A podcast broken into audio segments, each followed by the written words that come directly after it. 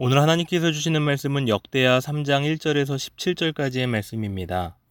오늘 본문 1절 말씀에서 솔로몬이 성전을 세운 장소가 어디인지 구체적으로 설명합니다. 그 장소는 모리아산입니다. 모리아산은 아브라함의 아들 이삭을 바치기 위해 재단을 준비했었던 장소입니다.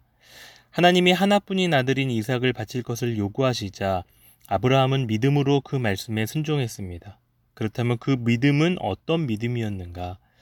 하나님이 우리를 위하여 친히 재물을 준비해 주실 것이다 라는 믿음이었습니다.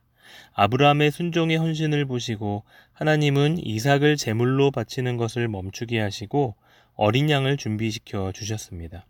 그래서 아브라함은 그 장소에서 하나님의 성품을 여호와 이레라고 고백했죠. 여호와께서 준비하신다라는 이 고백이 고백되어졌었던 장소, 그 장소가 바로 모리아 산입니다. 그 모리아 산에 솔로몬은 여호와의 성전을 세웁니다. 그리고 그 성전의 중심에는 믿음의 조상 아브라함이 세웠던 바로 그 재단이 있습니다. 우리가 여기서 알 수 있는 것은 성전 안에는 재단이 있어야 한다라는 것입니다. 성전이 의미가 있는 이유는 그 중심에 재단이 있기 때문입니다. 그 재단에서 드리는 헌신을 통해 백성들에게 하나님은 스스로를 드러내십니다. 따라서 재단이 없는 성전은 아무런 의미가 없는 것이죠. 자, 그런데 재단이 있다는 것만이 하나님의 임재를 확신해 주는 것은 아닙니다. 모리아산에서 여호와 이레라는 아브라함의 고백이 있었듯이 솔로몬의 성전에서도 솔로몬의 고백이 있습니다. 그 고백은 바로 성전 앞에 있는 두 기둥에 담겨 있습니다. 솔로몬의 성전 입구로 들어가는 두 기둥에 자신의 신앙의 고백을 담아서 이름을 세웠습니다. 17절 말씀해 보시면 오른쪽 기둥을 야긴이라 명칭하고 왼쪽의 기둥은 보아스다라고 명칭합니다.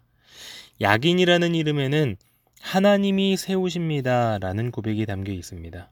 그리고 보아스라는 이름에는 하나님께 능력이 있습니다. 라는 고백이 담겨 있습니다. 그리고 이 성전을 출입하는 모든 사람들은 이 두 기둥을 보고 이렇게 고백을 할 것입니다. 우리는 성전의 화려함으로 사는 것도 부귀와 영화로 사는 것도 아닙니다. 우리는 하나님이 세우시는 능력의 힘으로 사는 것입니다. 모든 성전이 가능한 것은 하나님이 세워주시고 세우시는 하나님이 능력이 있기 때문입니다. 본문을 묵상을 하면서 이런 생각을 했습니다. 성전의 두 기둥은 없으면 성전이 무너지게 되어 있죠. 아무리 화려해도 두 기둥이 없으면 무너지게 되어 있는 것입니다. 그리고 우리의 삶도 마찬가지입니다. 우리를 버티게 해주는 신앙의 기둥이 있는데 아무리 능력이 있어도 아무리 경험이 많아도 아무리 물질적으로 풍요해도 우리에게 이 기둥이 무너지면 우리의 모든 것은 다 무너지게 되는 것입니다. 이 두 기둥의 고백이 바로 이것입니다. 하나님이 내 인생을 세우십니다. 그리고 그 하나님께 능력이 있습니다.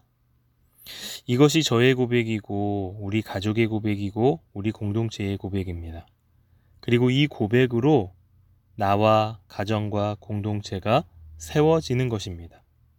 성전이 아무리 화려해도 이 고백이 없다면 소용없습니다. 이 고백이 없다면 다 무너집니다. 야긴과 보아스, 이 두 기둥은 저와 여러분에게 없어서는 안 될 가장